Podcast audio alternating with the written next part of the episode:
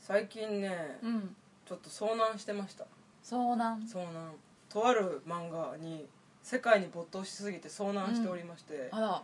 こらのよく生還できましたねちょっと生還してまいりました えーその漫画とははいはいえー萩尾本先生の「残酷な神が支配するきたー」これ沙織さんからねおすすめされて、はい読んだんです、えー文庫版で全10巻ありまして、はいちょうどあの LINE 漫画で3はい巻まで無料でやってて、うんえとりあえず読んでみようっつって読み始めて、うんすんごい面白いょ面白いけど、辛いでしょそう3巻までがピークで辛いあーピンクだったそうピーク3巻が私ピークだった3巻までがピークででこの先もう良くなるイメージが湧かないみたいな感じでうんちょっと見たらこの後が勝負っていうのあらすじを見たので、うんじゃあと思って大人買いしました10巻まで立派ですあなたは立派です、大人の力を駆使しました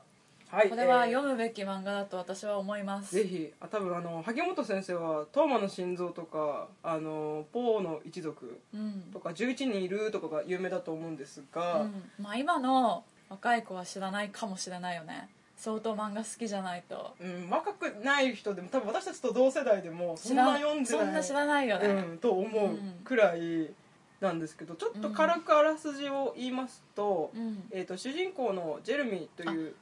これオープニングトークちょっとな長くなっちゃうね 一回乾杯しようあか愛しますっていうかタイトルコールそうそう沙織とまさこの仕事上がりにいっぱいやってく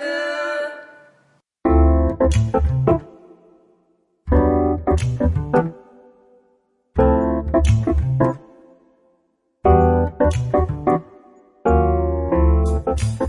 の番組は飲めない二人がいっぱいやりながらぐだぐだしゃべるポッドキャストですはーい乾杯お疲れ様ですお疲れ様はい、じゃああらすじ、えー残酷な神が支配する」のあらすじを申し上げますはいえー主人公ジェルミは、えーボストンで母サンドラと2人で暮らす男子高校生、はいえーサンドラは勤め先のアンアンティークショップに客として訪れた英国紳士グレッグと恋に落ちこいつがねくせ者なんですよこねいつがくせ者です、はいえーほどなく婚約するがグレッグは精神的にも、えー脆いサンドラを盾にとってこれ言っちゃっていいんだよねあえっと一ち応ょっと触れあのないでおくかいや今回は、うんこれ読んでる人どのぐらいだかわかんないから、うんあのネタバレありでいきましょうおじゃないと話せないからネタバレありのお触れが出たのー物とも出会えいやなんかだって興味持ってもらえた方がいいじゃないそうだよね、んそうだよねそう私何のネタバレもなしで読んで衝撃を受けたからできれば同じ経験を皆さんにしていただきたいんですが、うんここはちょっとあえてうん解除していきたいと思います一番最後だけ言わなければそうだね最後の結末だけ言わないでおきうます、んえーグレックは精神的に脆いサンドラを盾にとってうんジェルミに肉体関係を迫るはい一度きりの取引としぶしぶ要求に応じたジェルミだったが子供が大人の関係に太刀打ちできるはずもなくはい2人の結婚後イギリスの邸宅リン・フォレストに移ってからさらに性的虐待はストレートエスカレートしていくはいストレートしていくって何やてんてんてんということですねはいいやこれがまああのさっき言ったみたいに何の予予備知識もなく読み始めて、うんで文庫版でじゅ全10巻なんですけどそ、3巻まで本当につらいううん、辛くて辛くてもうやめて許しもうこれ以上追い詰めないであげてっていうぐらい辛いんですけどう、ん4巻からがね本番なんですよ、あそう私の中では四巻から文庫版じゃなかったからああそっかそそっうか十何巻十二十巻近くあったんだよねそっかそっかだから3巻がどのあたりだかわかんないやネタバレありで言っていつだから言っちゃうけど、えっ、とジェイミーが、えー、と車に細工をするとこですああはいはいはいはい、はい、そこでちょうど切り替わりますはいはいはいなるほそうどそうああそこまで確かに地獄だね、うんまあ、その後も地獄なんだそけうどそうそうその後も地獄なんだけど、んあのトップで地獄そうだねここの多確かに分ここが一番基本となってその後につながっていくところなんだよね、これうん、あが結構3巻でだいぶ中盤までいく感じだねっていうイメージでしょ、うん多分そう多分文庫本で10全10巻だったから、うん要はまあ3分の1ぐらいの量を辛いそっかそこっとかが続くっていう感じこれねどんぐらい辛いかちょっと説明するけど、うんまずジェレミ君は黒髪のパーマがかかってるうん白人イギリス人だっけ、えっとアメリカ人かボストンアうんアメリカ人メリカ人で、むちゃくちゃ美少年なんで美すよ少年ですでそのお母さんとそのうんグレッグっていうのがうん結婚することになるんだけど、グレッグがその美少どっちもいける感じなんだよね、そうそうそう女の人も好きだし綺麗な男の子も好きでそ、うそうそうでなんでその関係を断れないかというと、お母さんが精神的にものすぎて、うこの結婚が破談になったら、うん多分自殺しちゃうっうんていうふうに思ってるから、だったらそれをつなぎ止めるために自分が犠牲になっちゃうんだようんねうん、そうそうで一回犠牲になったがために、うんそっからまたそれをばらすぞとうか、んいろいろ言われて、うん抜け出せなくなっちゃって、もうどどこにも行けなくなっちゃうんだよねでしかもさ、あのそもそもさ連れっ子同士の再婚なんだよねお互いそうそうそうそうそサれン子ドラがいるんだよねそうサンドラにはジェレミーがいて、うんグレッグには、えー、とイアンっていう金髪のロングの男の子と,、うんえっとももう一個誰かあの子弟マがッいるトか、うんマットだマットだよね名前忘れちゃっあたあとあったうんマットで合ってるマットっていう、この子はそんなにイケメンではないんだけ出てこど、まあ、男の子2人連れ子とで、まあ、再婚するんですけど、うんまあ、そのジェレミーの見た目が本当のあのギリシャ神話に出てきそうなうん黒髪ギリ美シャ少彫年、刻みたいなねそうそうそうそうそう美少あの年本当ベニスにシスの美少年みたいなそう感じの美少年でイアンも美少年だイよアンもそうイアンはあの典型的黒あ金髪、うん、ロン毛、白人,、えー白美人少年って感じちょっとなんか、ま、マッチョというかがたいも良くて男らしい感じだよねそうそうそうそうそう、うんもう普通普通のっていうかまあよくある美少年の感じうんなんだけど、基本的にその結うん局お母さんがさ、うんもろすぎてそもそもほら、えー、と本当のお父さん、うんジェルミーの本当のお父さんがさ、うんえー、と亡くなってうんそれに対してお母さんがもう辛くて辛くてうん受け止めきれなくて、旦那に呼ばれてた呼び方を息子に強要するじゃん。そうそうそうあの名前で呼ばせるんだそようねそうそうそう普通にお母さんとかママみたいな呼び方をしてたのに、お母さんがそうなっちゃったから、うんサンドラって呼んでって言われたから、うん実のお母さんを名前で呼んでるわけそうだからなんかもうんう子供兼恋人みたいな立ち位置にさせられてそうてそうそうそうそうしかもその時一回自殺未遂をしちゃうんだそようねそうそうそうそれがもうトラウマで、んお母さんにそんなことになってほしくないっていう気持ちがあまりにも強いんだよね、うんジェレミがしかもそのうんグレッグから受ける性的虐待が、うんただの性的虐待じゃなくそうてそう暴力もすごいんだよねそう SM とかねそうあのどんどんエスカレートしてくんだよねそうそうそうそうしかもそれを写真に収められるというそうそういうプレーもあってそう私ねそっちの免疫が全くないからねうんもう本当に地獄だったもう地獄だったよね地獄本当にジェレミーと一緒に地獄を味わってたしかもさあの、うんジェレミは別にさ、うんのんけだったじゃん彼女いたじゃそういんた彼女いたなのにさただでさえさ別に男の人好きじゃないのにそうさそうおじさんにさそれそをう強要されてさそうしかもそう童貞だったんだよあそうそうそうでぼガールフレンドとちょっと旅行に行こうかみたいな計画を立てて、これでようやく僕もみたいな感じだったところになぜかうんおっさんと一夜を共にせねばならぬというこんなほんとかわいそうだよねそうそうでそれが終わった後に一応ガールフレンドともうんこういたそうとするんだけど、うん使い物にならなくてそでうでききななくいてんだよねそれがもうかわいそうで,、ねで結局その彼女も、うんあのー別に好きな人がいるのねっていうふうに勘違いしそうて離れていっちゃうんだけどそうそうそうで結局移り住むんだけどそうグレックのイギリスのうちにねそうそうそうそう、うんそこからがまあ地獄の始まりねそ毎夜毎う夜毎夜毎夜毎夜毎夜毎夜ですよこれ皆さんマジで毎夜ですから いやマジで毎夜だからねちょっと間開けてあげるよっていううん疲れるし、そうん、壊れちゃうよってういそうそううねそう鍵かけてんのにそうマスターキーで入ってくるっていうねであこれをうんお母さんに言われたら、うんまたお母さん傷ついて何するか分かんないかそうらそうそう続けなきゃいけないんだよねそう自分ももう、えっと、義理の父親とこんな関係にいるっていうことを、うん実の母親にも知られたくないし、うん兄弟にも知られたくないし、助けてほしいって気持ちはあるんだけど、うんそれよりも知られることの方が怖そくうてそうそでしかもそのことをお母さんを裏切ってるんじゃないかっていう恐怖もあって、もう何も言えなくてそう動けないんだよねうでも分かるよねちょわっかると気持ちわかるはわかるだからなこういう話ってさ、うんこういうふうにすればいいじゃんとかさ、うんああいうふうにすればいいのにってさうん大体、自分大体いつも思うんだけど、うんうんうん今回それがなかったそうそうなん分だよかるなっていうそううんで結局なんだかんだ後半で少しずついろんな人にさ、うんなんで誰かに助けを求めなかったのとか、うんなんで逃げなかったのとか結構言われるシーンあるじゃん、ういやできないだろうんうんっていうね、しかもねうんまだ子供16歳とかだよね、うそんな年齢でさん、うん大人だったらまだねどうにか対処するかもしれないけどうんね、それ以上になんかこう、うん過ぎてしまえば僕が我慢していればうまく回るんだってそのそうそうそうこの平和な家庭を維持するために自分だけ我慢してればうまくいくんだみたいな、うん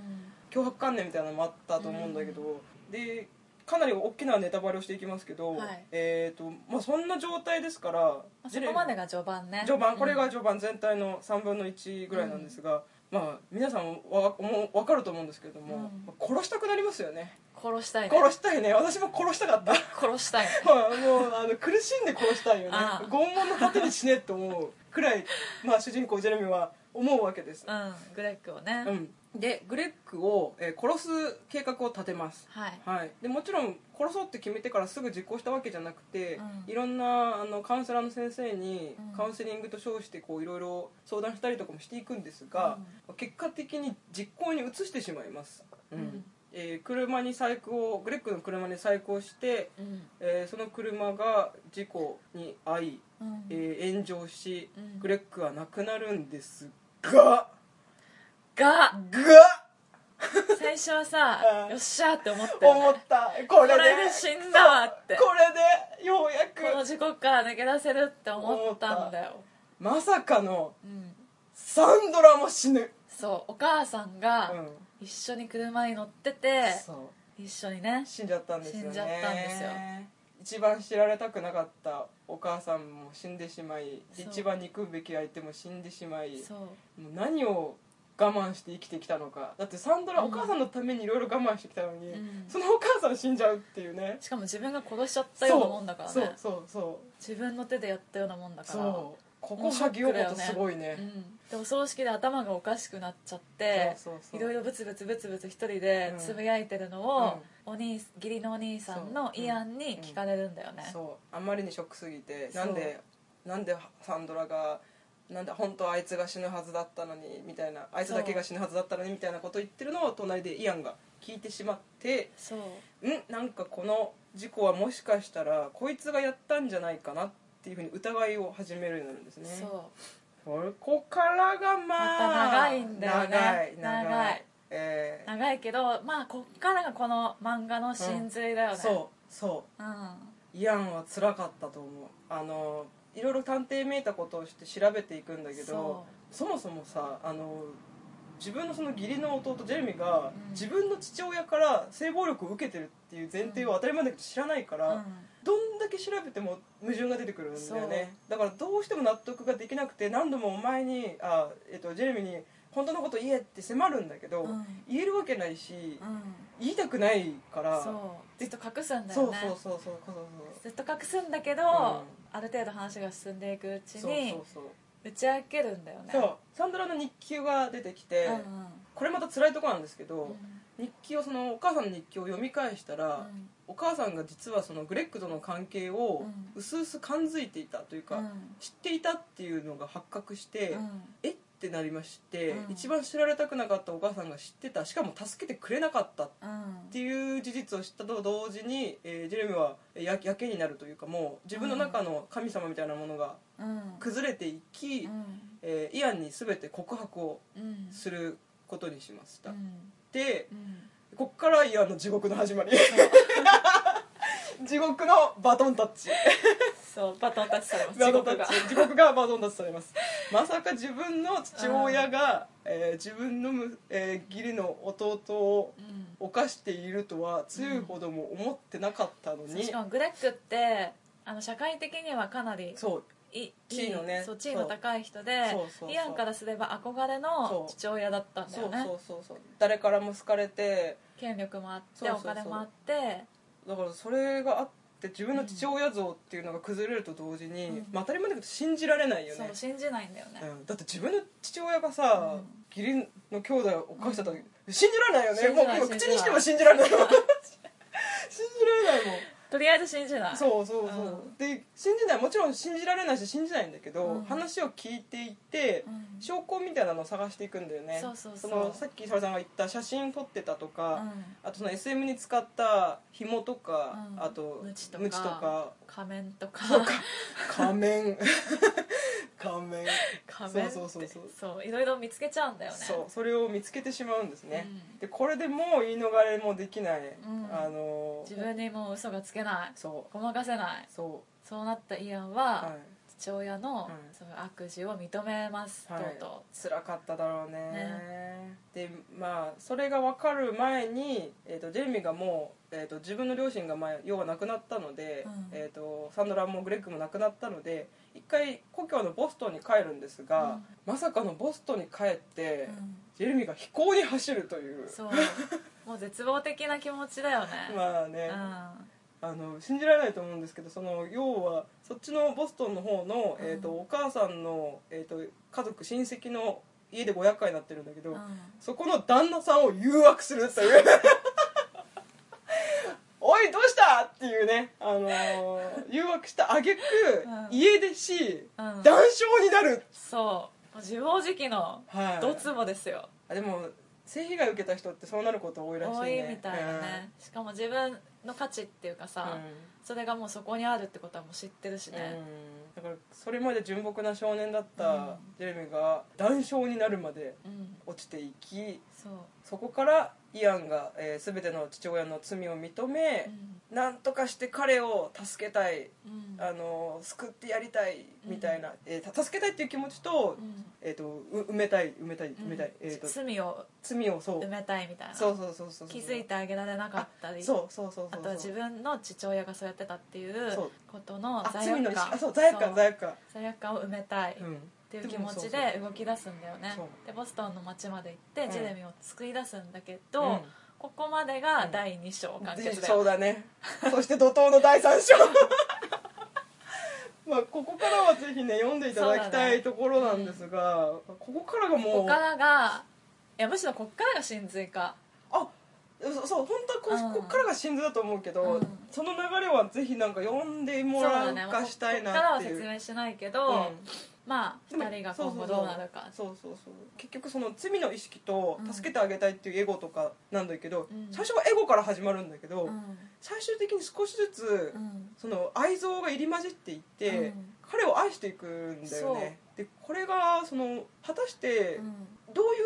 いうジャンルの愛なのかっていうのが難しいところ、なんとそもねう言えない母性でもあり不性でもあり、そう恋愛でもあるんだよねそうそうひっくるめてなんだよねそそうでさっき私あの冒頭で遭難してましたって言ったんですけど、うんあのちょっとそのこのさ第3章ぐらいから、うんあのジェレミーと,、えー、とイアンが2人でずっとまあ2人でずっと暮らしてて、うんその様はまるで遭難しているようだったっていううんシーンがあるんですけど、本当にね遭難するんですよあの、うん物語に没頭しすぎたりとか、うんその世界に入り込みすぎると、うんその自分の通常の生活がおろそかになるぐらい、うんその方に行ってしまうんですよね、うんでそれ多分いろんなジャンルであると思うんだけど、んなんかその遭難に私も一緒に巻き込まれてうん一緒に遭難してたっはいはいはいていう感じだったんですよ、あれは遭難し ますよ知るよね、うん知るよね知る知る知るよねちゃんとね帰ってくる道にねちゃんとビスケット落としていかないとそうね帰れなくなるからね危ない帰れなくなるあの鳥に食べられるかもしれないからね一国の鳥がね出てきたかあいどんつだらけ引っ張るんだっつうねそうそうそうそでこれあそうしかもイアンは普通に、あうんそうか一応なんだっけ、えっと、男性とのも経験がある、うんでもまあ基本的には女性女好きの,、うんあの人なんだけうどそうそうそうあれどう私がちょっと読んでて思ったのは、こうめメッシ暴行というかメッシ暴行うん、あの要は、うんその罪の意識とかもあるんだけど、うんなんか助けてあげたいっていう気持ちも立っていて、トータルでうん救いたいっていうなんかカウンセリングの一環として、うんまあ、2人はあのせ体の関係もあるんですけど、うん体を全部使って精神も使って彼を助けたいっはいはいはいはいていうふうに、うんなんか、えっとそうかもねそうちょっとメンヘラの人と付き合うとさ、うんもう一緒に落ちていくかうんにならないとさ助けられないみたいなうんのって結構あると思あうるとの思うあると思だってそりゃそうだよねあの自分だけ健康なとこから眺めててさ、助けてやるぞってすごい上から目線じゃん、う俯瞰しててもダメなんだよね、そう一緒に落ちてそうそうそうそうそういかないと本当の意味では助けられないあそうだってしかもうんそのジェレミーとイアンが初めて関係を持った時のきっかけが、うんジェレミーがあの「お前はここまで落ちてこれないだろ」って、うんイアンを挑発したところから始まるんだけど、その落ちてこれないだろっていうことに対して、うん一緒に落ちてやろうって思った、うんそのイアンの心の、ねうん、すがごいよねすごいだからねイアンすごいのよイアンそうイアンすごいの本当にすごいのすごいイアンすごいイアンすごい よねすごいただでも私あれ思ったのが、あれさだから恋愛感情も入ってるじゃん、入ってる、あれ恋愛感情がもしうも,、もうお互い超のんけで、うんうんもう男の人とか絶対そういう目で見れないっていう2人だったら、うんうんどうなったんだろうって思う恋愛感情がゼロでもあそこまでいけるものなのかねうんしでかもも兄弟とはいえ血がつながってない2人で、うんうんあそこまでいけるのか恋愛感情がゼロで、うんうんうんそこが気になるなって思ったなんかこう恋愛感情で抱けるか抱けないかっていうかさ要は家族で、うん家族が苦しんでるところに、うんその家族が求めてそうなことをうんしてあげたいっていう気持ちが多少あって、うんでその人がそれを求めてるんなら、うんできる人だったんじゃないかなっていえうでもさうんイアンめちゃくちゃさ、もう好きだったじゃん、うんえっと、うんむしろイアンの愛がさうん強すぎてうんうんうんさ、献身的ではあるんだけど、ジェレミが求めるからやるんじゃなくて、うんうんむしろ求めてたよねああそうね、うんあのどんどんね深くなっていく関係としてね、そうだかうら、ん最初はそういうつもりだったかもしれないけど、うんうん最終的にはうん完全に恋愛の気持ちはかなり強かったとそう思だうね、うんんだよそうんれがゼロだゼロでもあそこまでいけるのかなっていう、でも本人も葛藤してたよね、なんかほら、うんあの結局抱い抱いちゃうと、うんなんかどういう意味で抱いたのかがわからないから、うんだったら談笑として扱って、うんお金を払ったビジネスライクな関係でいた方がうんいいんじゃないかと思って最初はこうお金払ったりするわけじゃんあししてたじゃんうん、でもさ、うんそうなんだけど、うん抱きたいっていう感情はあったよね、それはあるねあ多分そこの折り合いつけるために、うんあのお金払うことでごまかしてたってところあると思うでもさ、うん普通のさ例えば私とかがさ、女の友達を救いたいと思ったとしてもさ、うんうんうんうんできないじゃんあーそれでもあそこまで親身になれるのかね恋愛感情がゼロだったとしてもうんこれはねイヤに聞いてみないとわ分かかんらないないね分かんないよねでもそれはお思うんだだかけどら人があそうんこまで人に尽くせるのって恋愛感情のうんあるなしが大きいのかなって思うと、うそこ知りたいなって思ったんなんかね恋そう恋愛的に好きでもあるんだけど、うんそこを超えたもうなんかあそうそうそれだけじゃないんだけどそそうそうの要素がうん一つもかけらもないと、うんあそこまで親身になれないのかなってうーん分かんないけどなんかねアガペとエロスがドッキングしてる感じあのー、エロスと母性愛うがんもっと本当にドッキングしてでる感じもイアンの場合はそうなんだようねん、感じはしたけどね、そうでもねそれに対してね、うんあの全然こう変な気持ちにならないんだよ見てる方あはならないならなないんかね、うんそのイアンがどうなっていくかっていうのがね、わ分かるっていうか、うんもうそうするしかないだろうなって感じがうんうんねうん見てては思った読んでてあとさ、うん萩尾元さんのさ、うん作品ってかあの時代のさ、あの時代の人たち花の24年組って呼ばれてるさ、漫画家さんたちうんのさ、うん漫画ってさ、うん同性愛めちゃくちゃ多いんだよ多いね多い多い萩尾元さんのさ、漫画ほほぼほぼ同性愛からだ多けい多どいさうんうだから普通に読んだってのもあるんだけど、ーんそうねでもなんかねそこを感じなかったとこはあったそこに嫌らしさは感じなかったそうそれがすごい、うんすごいよね、うん、私ちょっと言うとあれかもしれないんだけど、あの BL がすごい苦手で私も全然 BL 興味ないそうなんだよね、うんあごめん BL 好きな人申し訳ないです、うんえちゃこれにはちゃんと理由があってね私が中学生の時にね、うんクラスでねルローニケンシンのね、うんあの BL アンソロジーをなぜか読み回してる子がいてね、 うんで私普通に知らなくて、うんあのーそういうルロケンの別の作品だと思って外伝みたいな感じで読んだ らサノスケとケンシンがめっちゃイチャイチャしてる漫画だったの、うんそれがトラウマすぎて BL がいまだに苦手なんですっうん ていう説明そうっ説明、ていう理由があっていまだにちょっと苦手なんだけどうんなんか萩本さんのは大大丈夫っていうかなんいかやらしくないよねそう全くいやらしくなないんかね男とか女とかじゃなくて本当そう人間対人間だったのよそうそうそうそそううそうそうで見た目とかも関係なくて、うんなんとかしてこの人を救いたいとかなんとかしてこの人と一緒にいたいみたいな、うん本当に結びつきだけで生きてるって感じ、うんうんうんすごいんだよあそあの精神世界の描き方はうんすごいよね、すごい、うん、ちょっとね、傑作だよねなんかね映画見てるような気分になって、うんあそうだねそうなんか小回りによってこう動きがちゃんと見える、その前後がどう動いてこう振り向いてとかが見えて、うんあ今カメラがこう寄ったんだみたいなのうんもすごい伝わってきてね、あとなんか幻想的なさ、うん絵で表現したりするじゃん、うんうんうん精神を、うんなんか森のモチーフとかさ、うんうんうんああいうのとかも芸術的ですごい綺麗だよね、綺麗あのやっぱあの時代単美な絵柄が強いからさ、合うしそ素う敵だし、うんでなんか萩尾さんって、なんか実のお母さんと確執があったらしくて、へーなんかそもそもうんそういう、そういう勉強心理学あ心理学は心理学とかそういうのをかなり勉強したんだってあ、そうなんだだから書けたんだと思やっぱ頭良くないとああいう作品は描けないん だなうああその知識がないとちょっと書けないよねそらそうだよこれはね結構専門的な知識があったんだと思うんだよね、うんあだからよく言われてるのがさ、うんあの作品に超天才あキャラクターが出てくる時って、結局その作者の頭の中での超天才だから、うんそんなに頭が良くない作者だと大した天才にならないっていう指摘があってあでもそれは確かうんにそう思うなっていうのはありますだからまあ萩尾さんはすごいなという、うん、多分萩尾元先生ってすごい作品いっぱいあるけど、あれが多分一番力入れたんじゃないかなって思うんう、あの一番長いし、うんうんうんエネルギかッなシュり、うん身を削って書いてる感じがするよねそう読んでて本当にヒリヒリするし、うんもう本当に「そうなん」て言葉がぴったりなぐらい、うんもうい入れ込むうん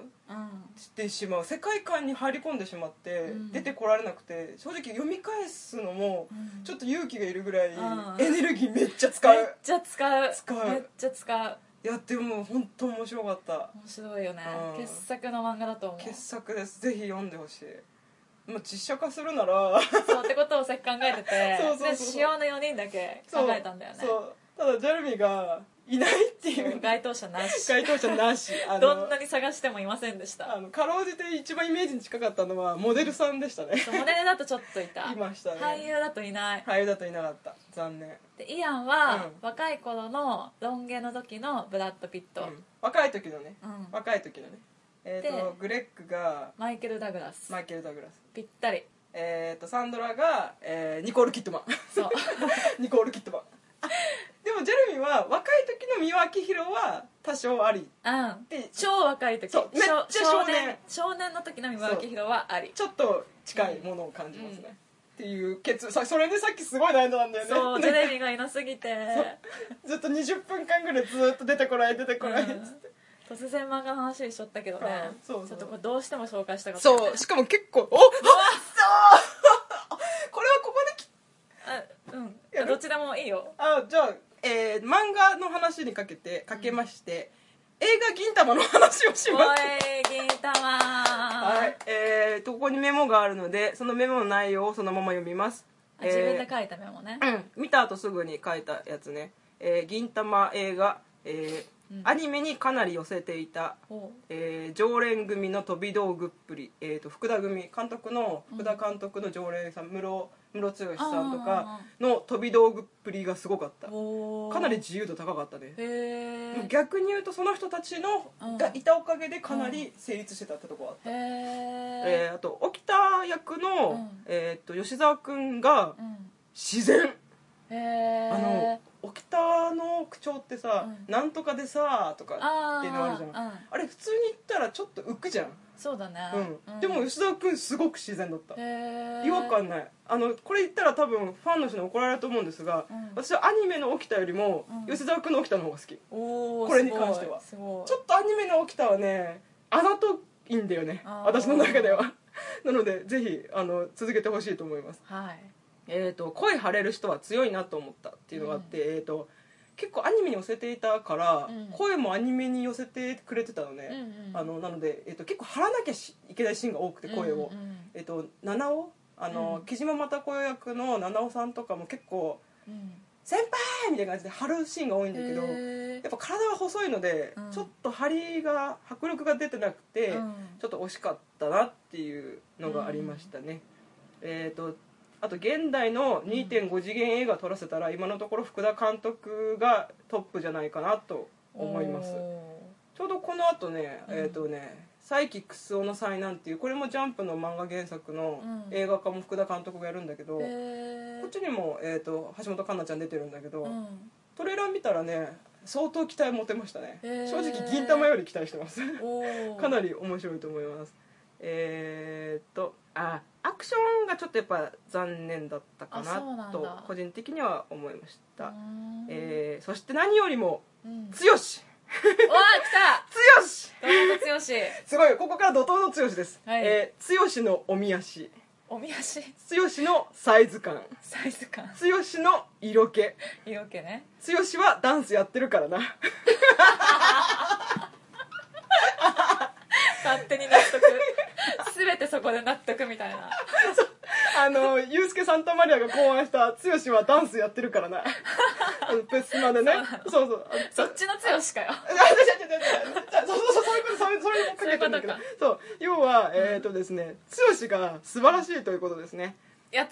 見たいあね剛見るために見る価値あります、あ本当、はい何よりも剛のおみ足おみ足そんなおみ足見せてるんですかはいへ超エロいですえエロいんだ、はい私ずっとそこで燃えてましたねへええあとへこれはぜひ見てほしいね、うんえっ、とね縦のシーンがあるんですが、うんえっ、とケンさんケンさんじゃない誰ケンさんって 銀さん と銀さんと戦うシーンがあるので、剛も戦うんですえが、縦がね、うんえーやっぱダンスやってるから、うん、うん、リズム感がいいから、うんすんごい綺麗あそうそうすっごい綺麗でしたねあのなんだろう力強さとか迫力っていうよりも、ん、流れが綺華麗な感麗じそうそうそううん華麗な舞ってる感じでしたね個人的には、小倉小栗くんアクションできるもんねまあ、ずっとやってきてたからね、うんまあ、個人的に私彼のアクションそんなにあの好うんなんかあんまりうん、って感じなんですけどうね、んえー、っとあと、ま、小栗君のね間が嫌いなんですよね私私もなんか全てが好きじ ゃない言うたやな なんかね、うん基本的にさほらあのテンポが大事な作品だから、うんちょっと間を詰めてくぐらいがちょうどいいんだけど、うんうんあの人すぐね間を取りたがるんだよねなんかあーそれが嫌だった貯めるんだそうなんかね別にそこ貯めるところの必要ねえだろっていうところ貯めたりとうか、なんか逆に貯めることで小物感が出ちゃうのになんで貯めるんだろうっていうのはありましたねんまあでも監督の指示もっしていくうは可能性は高いよねでも他の人はかなり細かく詰めてたから、多分主演には言えなかったかもしれないあ言えなかったうん、か,、かもしれないだってアクションの監督連れてきたのも小栗君が連れてきたんだってだからそうなんだかなり制作サイドにも食い込んでたみたいだからへーあまり言えなかったんじゃないですかねー感はちょっとありますえあと長澤まさみさんが超贅沢えっとおたえあーさおんたえさんねそう使うっていうね、あんま出てこないうん、出てこないからなんうんかす、もったいないなっていう感じはありましたえっとこれに関しても私アニメよりうんあまさみさんのたえさんの方が好き本当、うんなんかさこんだけ豪華なキャスターが集まったのはさ、うん長澤まさみが最初に OK してくれたからだっていうのを読んだあそうなんだ、あそれで、うん長澤まさみさんも出てくれるんですよってみんなに言ったあらーいろんな人が出てくれるようになったんだってまさみ様様ですねねまさみさんそれであれしか出れないのちょっと寂しいねうんもうちょっとまでさもみさこんんなちょい役なのに出てくれるんですよってのがでかかったんじゃなああそれはあいるそねう全然主演じゃないないのにっていうあじゃあまさみさんすごいよく引き受けてくれたねうんあとえっ、とね新選組の出番がもうちょっと欲しいあの新選組のバランスがとってもいい、私柳楽君好きだけどさ、結構出てるあんま出てないんですあ本よ当あのこの作品えっ、となんだっけ、えー、紅桜編は新選組そこまで関わらないから、うん出てこなくてちょっともったいないなって、うんだから次ちょっと新選組がメインのやつやったらいいんじゃないかなうとん思います柳楽君は最高でしたあー見たいみたいな えーっと、うんっていうか音瀬さん出ないってどういうことあ出ないんだ確かにいなかったよね、 あのセリフでは出てくるんだけど、うんあの家賃取り立てに音瀬さんかしらみたいなシーンはあるんですが、うん音瀬は出ません、えへーー出るんならぜひ夏木マリさんでお願いしまあすぴったりだね、 はいたまたまじゃないえーっ、とキャサリンは、えーうん片桐はいりさんでお願いします実写ああぴったりだ ねぴったりでしょぴった超楽しいそれやばい ぜひ、うんぜひこの二人で、えー、玉際をやってやほっしいていただきたいと思います。そえれーをと連ドラにしてほしい そうそうそう。 で、あと四天王編をやっぱ り映像化してほしい。あ出た好きだねはい、四天王編が一番好きです。はいあの次郎長役の菅さんもあの元々俳優さんなので、うん舞台俳優さんなので、うん余裕で実写できるので、はいそのままやってほしいです。はいえー何よりも感じたのは原作のネームの秀逸さ、えーセリフがもう出来上がってるので、うんあの台本がもうほぼほぼ原作のままなんですねあそうなんだそうそうそうだからもうもうそのままですねあのいかに原作がどれだけ優れてるかっていうのがよく分かりました、えへえーでもまあそれにつけてもアニメのリズム感にはかなわないというああそでこれだうけうん言ってきましたが、えーいろんな人たちが出てきましたけうんど大体、そのキャラクターを一生懸命やってくださってるんですが、うんえー新八役の須田君だけうはん最初から最後までうんパッツァンでしたあよかったってことうん、あもへうー完全にパッツァンでしたへえ一回も須田君って感じじゃないですねへえすごいねすごいし、うんちょっとかかわいそう器用すぎるかなっていうところもあーちょっとありますがでも逆に言うと,、うんえー、とパッツァンが立ってれば銀玉は成立するので、うん完璧だなと思います、へええーちょっといいところが多かったんだけど、うんトータル的に言うなら、うん常にカツ丼食わされてたって感じ おーおー最初から最後までカツ丼食わされてた途中であそうなんだそうおしんこ食べたりお味噌汁を飲みたかったあそうなんだのでなんかね私の予想なんだけど、うん勝手な、うん前半はうんギャグがメイン、うんうん後半はシリアスになるのかなって思ってたんだけど、当そたうでりでもすない当たりですあ当たりというかアニメの「紅桜編」見た見てない見てないか、うんまんまですあまんまなんだ何のあれもなくまんまへーでもまんますぎて、うんひたすら濃い味付けの料理を食わされ続けてる感じあーだからもっとこうなんだろう緩急があってもよかったんじゃないかなってあちょっと思いまーしなるほたどねもう一回見ろって言われたらうんちょっともうお腹いっぱいななところはあるるけど部分部分では見たいかなって感じおおむね高評価ではあるんですがうん、できれば次撮るんならなんか短い話